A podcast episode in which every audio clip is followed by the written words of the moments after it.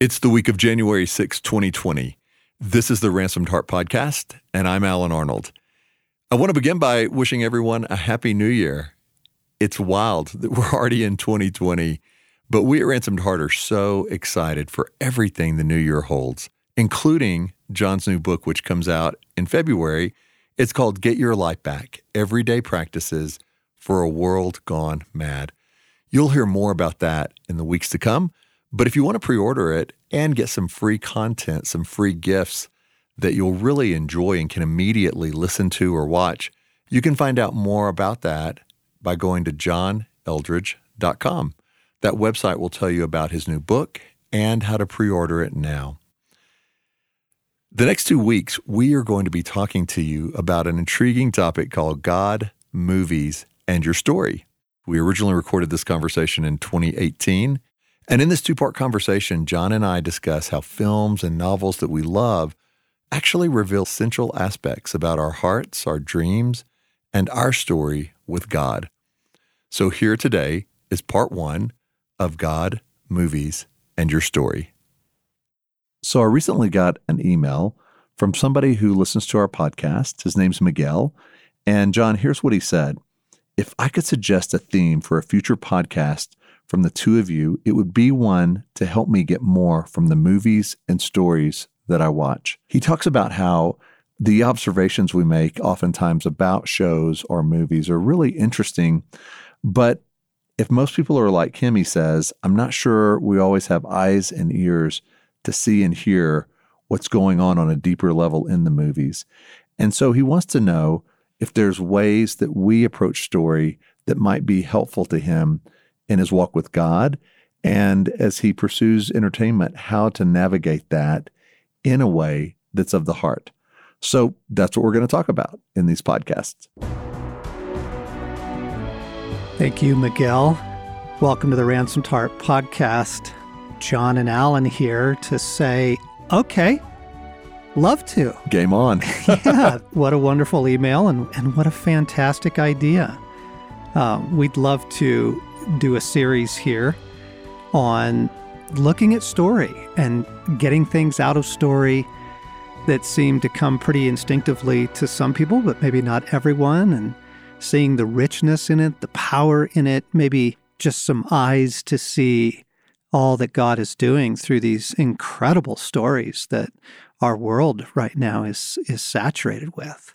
Well, his request is so good because I think back to when I was a boy, John, I don't know about you, but I would take in story, but I never really considered the worldview of the person telling the story. Right. I just loved story, but didn't realize, wait a minute, where's the story taking me and what is it stirring in me? And so it's a great question because I think in this series, we're going to touch on some things that will help people not only maybe choose some different stories, but savor the stories, movies, books they go to even more. Yeah, I hope so. I think so. I'm excited about it. And to cite another quick story, last week I got an incredible email from a man who is now a rising figure in Hollywood. He wanted to tell us his story, and his story was he was raised in a Christian home where Hollywood was evil and you didn't watch movies, which was frankly the majority of Christian homes not that long ago. And he said that he was 18 years old. He was at the crux of making a decision about his future. And he was choosing between going to the Air Force Academy and becoming a fighter pilot or going into acting. And no one in his world could even fathom why. How's that a contest? How's that even a decision? What are you talking about? And he had picked up Wild at Heart, in which I'm using movies like Gladiator and Braveheart and Henry V and others to talk about the truth of the gospel. And it absolutely blew him away. And it confirmed something so deep in his heart that he felt God was saying. And he went into an acting career. And the stories that he was sharing with us in this email was just incredible, including the number of opportunities he's had to lead people to Christ while working on films. And so, you know, go unto all the world and bring the gospel including the filmmaking world. So with that setup, gang, we're excited to unpack story. And particularly, we'll be looking at films, but this will be applicable across all kinds of disciplines. And as Alan and I were kicking around this, I thought, well, let me do a little homework. And so I pulled out an old friend. I pulled out a book that I have not looked at, I don't know, more than 10 years. It's a little book I wrote called Epic, because I knew that back then I had written about story. And I'm like, you know what? I bet there's probably a couple good quotes in there that'll help get us going. And so if you'll permit me, I think this will set the stage. I think this will really create an orientation and begin to open our thoughts, our minds, our hearts up to this whole topic. So the epigraph that begins, the little quote at the beginning of the whole book is this. G.K. Chesterton said, "I had always felt life first as a story, and if there is a story, there is a storyteller." And then the prologue, and allow me to read a few excerpts because this is going to warm us up here. "I wonder what sort of tale we've fallen into. It's been quite a journey for Frodo and Sam when the little gardener wonders this. Ever since they left home, they've encountered more wonders and more dangers than they could have possibly imagined.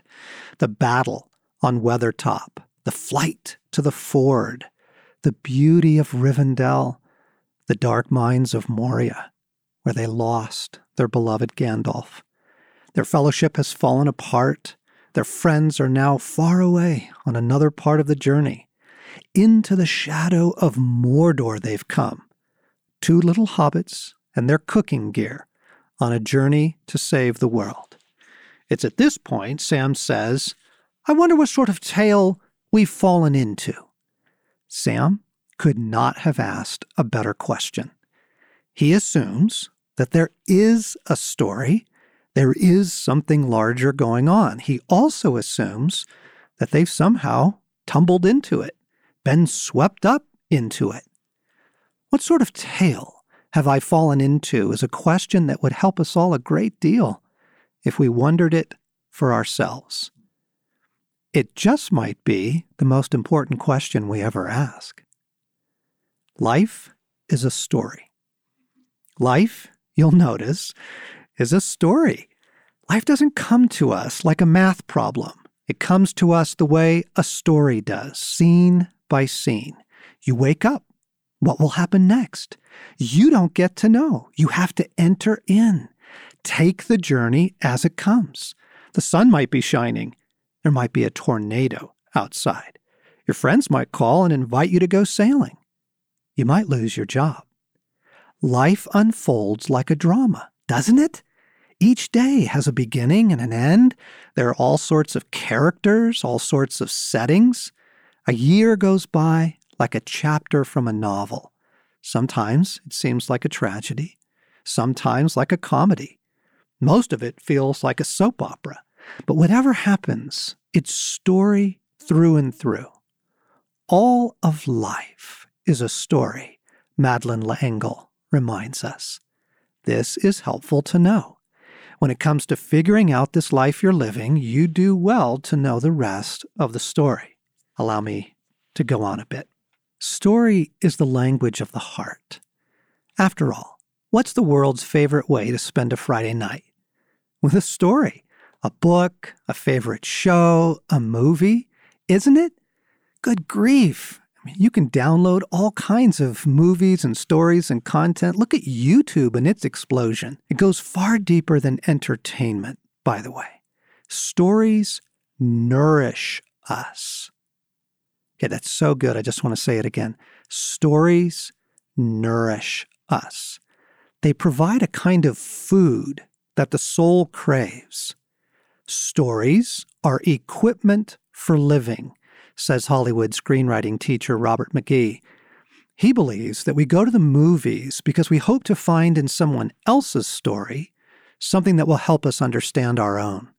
We go, quote, "to live in a fictional reality that illuminates our daily reality."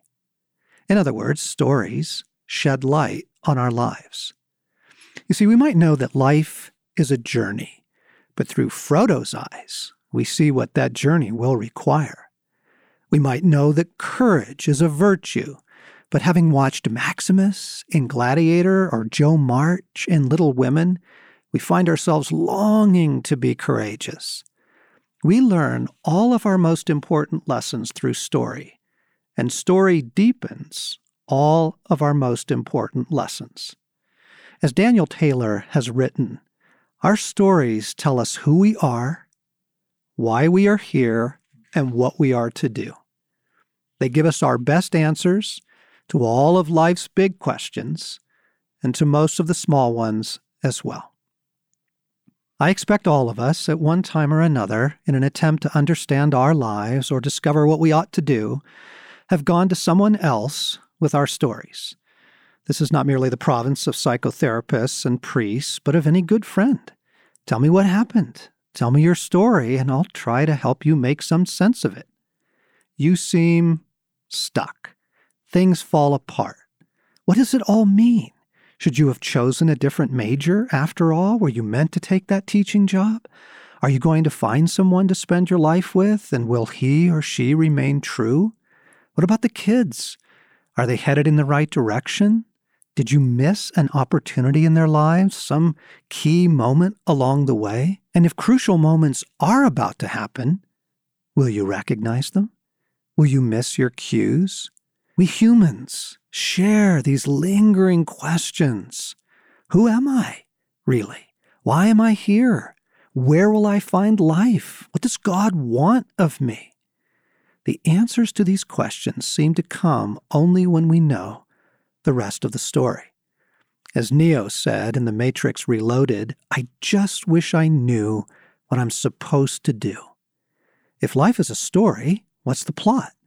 What's your role to play? It would be good to know that, wouldn't it? What is this all about?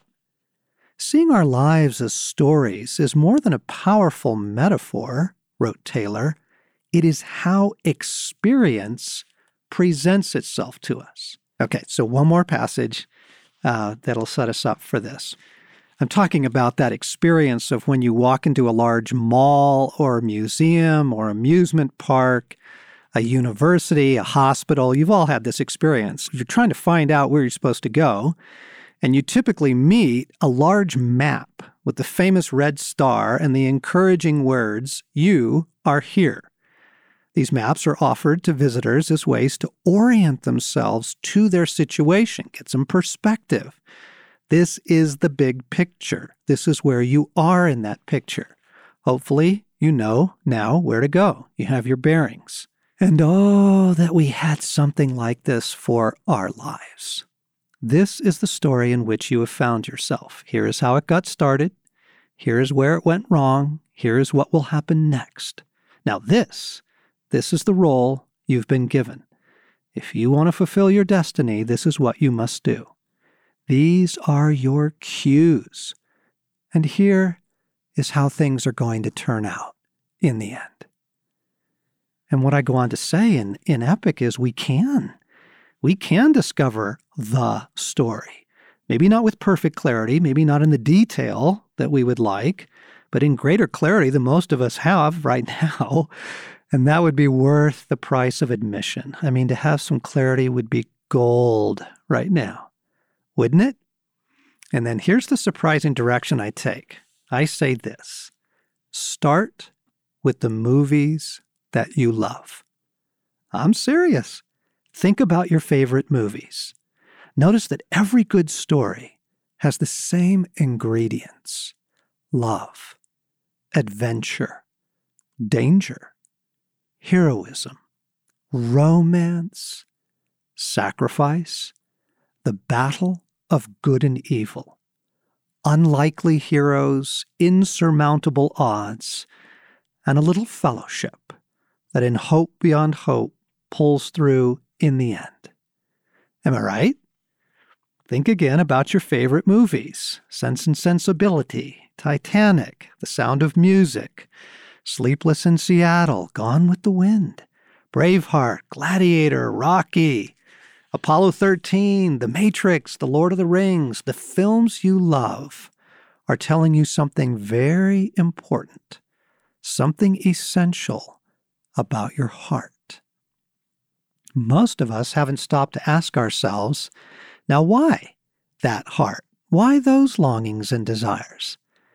Might we have been given our longings for love and adventure, for romance and sacrifice as a kind of clue, a treasure map to the meaning of life itself? Next, I want you to notice that all the great stories pretty much follow the same storyline. Things were once good, then something awful happened, and now a great battle must be fought or a journey taken, just the right moment, which always feels like the last possible moment, a hero comes and sets things right, and life is found again. It's true of every fairy tale, every myth, every Western, every epic, just about every story you can think of, one way or another. Braveheart, Titanic, the Star Wars series, Gladiator, Lord of the Rings, they pretty much all follow the same story line. Have you ever wondered why? Because every story, great and small, shares the same essential structure. Because every story we tell borrows its power from a larger story, a story woven into the fabric of our being. All these stories borrow from the story, from reality, and we hear echo of it. And we hear echoes of it through our lives, some secret written on our hearts, a great battle to fight, and someone to fight for us, an adventure, something that requires everything we have, something to be shared with those we love and need. There's a story that we just can't seem to escape. Okay, so that from Epic. Love that book. To set the stage for our conversation about looking at story and drawing things out of story that maybe you didn't notice at first. So we're going to get super specific here as we go through this, and we're going to name a bunch of movies and point things out. But Alan, react to that. Well, it just stirs my heart because story is the gateway, I believe, for all of us to see our lives in a new way, to see God in a new way, and it doesn't usually come through teaching as much as story. And that's what I love about how God has created the universe, this world to work, is through story. Okay, people need to know a little bit about your background. How many years were you in publishing? 20. Okay, and of those, how many did you spend as the publisher of fiction? So the last 10, I started a fiction division. Okay, so 10 years in publishing fiction. And in that time, how many books do you think you... Probably 600. Okay, 600 fiction books. And we're not going to let Alan shake his tail feathers here, but we're talking some of the major Christian fiction authors Alan shepherded, guided, worked with, knows personally. And some of you know my background in theater. Was, absolutely devoted to acting, thought I would do it all my life as a kid. And I was the thespian president in high school and wow. And went on to get my undergraduate degree at Cal Poly in theater. And I ran a theater company in L.A., a live theater company in L.A. for, almost 10 years with Stacy for a good part of that. And so... story, theater, film, all of that, pretty deep in our backgrounds. And what we want to do is try and begin to put some light on this. And one of the things I want to point out, you weren't ready for this question, but I'm going to ask it anyway. What were you looking for when authors came to you and, dear Lord, how many, manuscripts do you get? Oh, wow. I've written a story, Right. What were you looking for that makes a great story? That's an awesome question. And it really came down to one thing. The best stories, John, I found were the stories where the creator was inviting you on a journey. The worst stories, the ones that were the most clunky, hard to get through, impossible to remember, were the ones that were trying to teach a lesson. And so what we quickly found in this Christian fiction publishing group was, we don't want stories that are trying to teach a lesson. In fact, I would tell the authors, If you want to do that, write nonfiction or become a preacher, but you're not a storyteller, because the best stories are saying, here's a journey, and you may not even know where it's going to end as you sit down and write chapter one. Okay. That's just so huge. I have to stop on that because it's going to help you interpret movies, films, music, and frankly, your own stories, friends. Dallas Willard said once that there are certain things in life that can be pushed that cannot be pulled, and certain things in life that can only be pulled and cannot be pushed. And the point that he went on to make is that the gospel is something that can't be pushed on someone. It can only be pulled. You invite. Yes. You draw out, you intrigue, you alarm, sure, you disrupt, but it's an effort to pull the heart into an engagement with God and the gospel and the story that he's telling. And you're talking exactly about that, a story that's a journey, a story that's a quest pulls. Exactly. It's inviting. And this was the second thing. It defies sometimes labels. And so, although I started with the thought, well, we're at a Christian publishing house, the largest Christian publishing house in the world at that time. So, of course, we're going to do Christian fiction. Well, John, what I quickly realized is actually we don't want to do Christian fiction. We want to do fiction told from a worldview that embraces God and truth. And that was so freeing because then no matter how the reader or maybe the bookstore categorized it, I knew with the storytellers, you're not trying to teach a lesson. So there's not certain words you can't say. There's not certain things you have to do. At the end, nobody has to be saved. It's not a formulaic read. And that's why so many great stories don't necessarily come from with a label of Christian on them.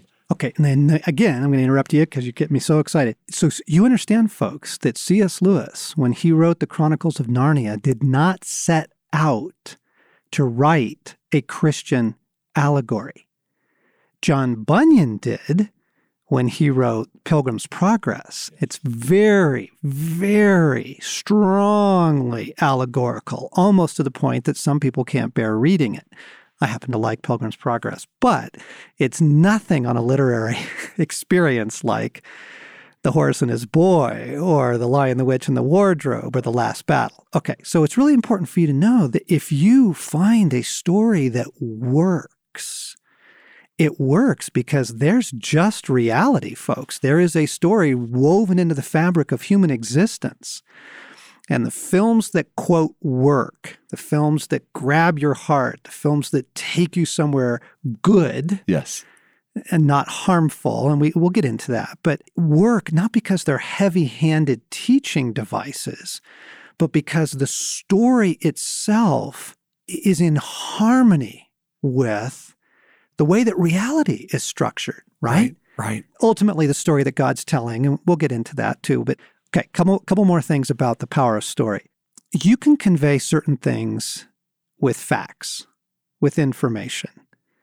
I could tell you that Stacy is my wife. I could tell you that sometimes she's very dear, that she has a really beautiful heart for her grandchildren. Okay, those are facts and those are true, but they're not nearly as helpful as if I told you that during a meeting today, I get a phone call from Stacy, and I'm a little concerned because she doesn't often call me during meetings. And so I answer my phone and I'm like, honey, what's up? And she says, oh, I just have to tell you. She had picked up one of our granddaughters and was caring for her today. And she was driving home with her and she says, she's making the cutest noises in the back seat. She's going, and da, da, da, da, da, da, da, da. And okay.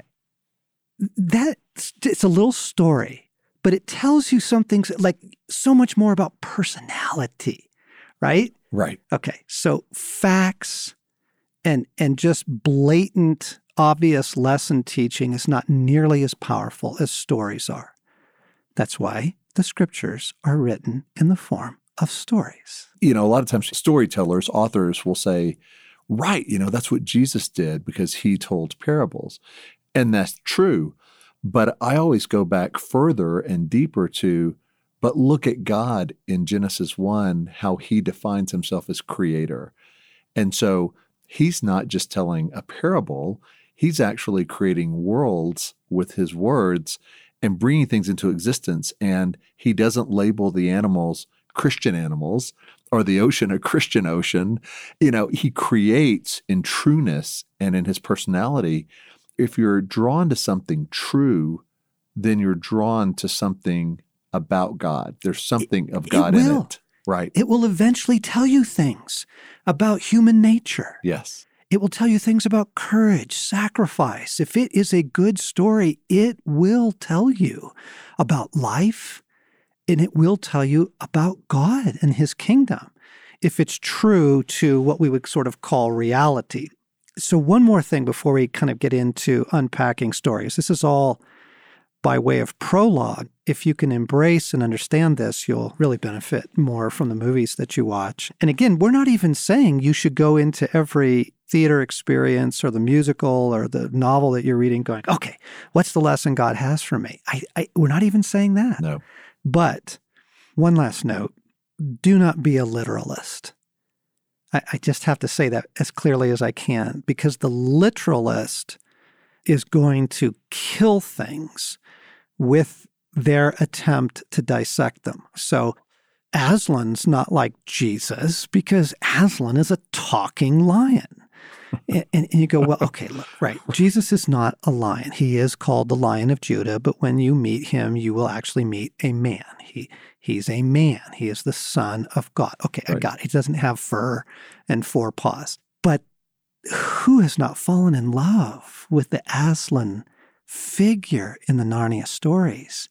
And so if you're going to insist on literalism, you're going to miss so much. John, do you remember the letter C.S. Lewis got from a boy who was so upset because he wrote C.S. Lewis and basically said, I'm falling more in love with Aslan than I am Jesus, and I'm concerned. Oh, it's beautiful. Lewis's answer says, oh, everything you love about Aslan is Jesus. Yeah, he handled that so well. But just for example, folks, the literalist. So one of the films that we think is a very good depiction of the current spiritual climate of the earth is The Matrix, and particularly the first in the trilogy. I think the trilogy kind of collapsed on itself as it went on. But the first one, you have a group of people, an entire world, that is trapped by a dark power that desires their demise and basically controls the world through deception. Now, that sounds like 1 John 5. Now the whole world lies under the power of the evil one. But if you go, oh, well, come on. It's not like they live inside computer programs and they're actually, encased in these bubbles and they're, getting the power of a battery from them. And you can't go literal. It's allegorical. It's symbolism. It's imagery. It's the evocative. And you just take something as absolutely simple and profound as the battle of good and evil. And if that is truly told in any film, it is going to resonate with your heart and soul. You're going to see the struggle. There it is, and there's a powerful depiction. And so in The Matrix, you have this small group of people, a little fellowship, desperately trying to set the world free by breaking the powers of darkness. And to be honest, that is a very good picture of the church and the situation we are in, and very dark, very dangerous, very hopeful, valiant, courageous. And one of the key parts of that movie is Neo has to discover his identity, as we do, in order to step into the story. Yes. So you have these sweeping themes, and we'll name some now, and then we'll pick it up next time as well. But as you're watching film, or as you're reading literature, as you're engaging myth, poetry, fairy tales, children's stories, for heaven's sakes. So yes, when I'm sitting in a movie, of course there are themes that I've become accustomed to and things that because of my worldview, I'm resonating with. Creation, fall, redemption, hope. That's the structure of the gospel story. You might call it creation, fall, rescue, and restoration. You have a time when everything was good, and then something goes wrong. Now, some stories, that is part of the storyline. And so like in Apollo 13, you have this wonderful team of astronauts, and they're headed off on this lunar mission, and everything looks good until Houston, we have a problem. And the dramatic tension of the story is introduced in the actual movie itself. So you get the fall of man, you get the crisis, right? In other stories, you pick it up once that's already happened. You know, so like in Braveheart, you enter into a story where Longshanks is already tyrannizing Scotland. The people are already oppressed. You know, Prince of Egypt, right? You pick up the story in the, you know, where the people of Israel are already in captivity. So the fall has happened, and the majority of the storyline then are the other two pieces, rescue and redemption.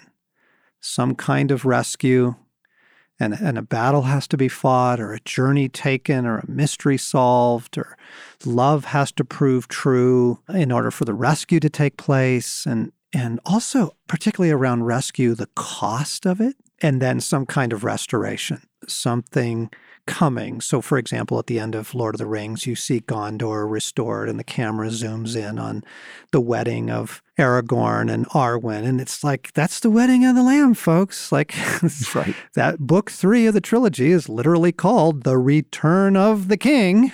Okay. Yes. And again, Tolkien was not trying to write a allegory, but he was just writing a great story, and great stories are going to have these ingredients in them. Yes. This is probably a good pause point, as much as I don't want to pause right now for a week. But what we want to do when we come back, John, is really talk to people about, how do you look at the things you choose to pursue as entertainment, and what draws you in on a deeper level, on a heart level, whether that's movies or books, novels, songs. What is it about them that you can actually not just enjoy, but learn more of who you are and who God is? And I think that's going to be a really fascinating topic, because if you're a parent, what are you inviting your kids into in terms of entertainment and in terms of story? Because boy, at a young age, story resonates far more than lessons. Oh, they get it. Right. They get it. Kids get it. And so many children's stories, a number of the Disney movies for kids are practically a recitation of the gospel for those who have eyes to see. Okay. Hate to pause. I got so many things I want to say, but we'll be back with you next time. You've been listening to the Ransomed Heart Podcast with John Eldredge and Alan Arnold.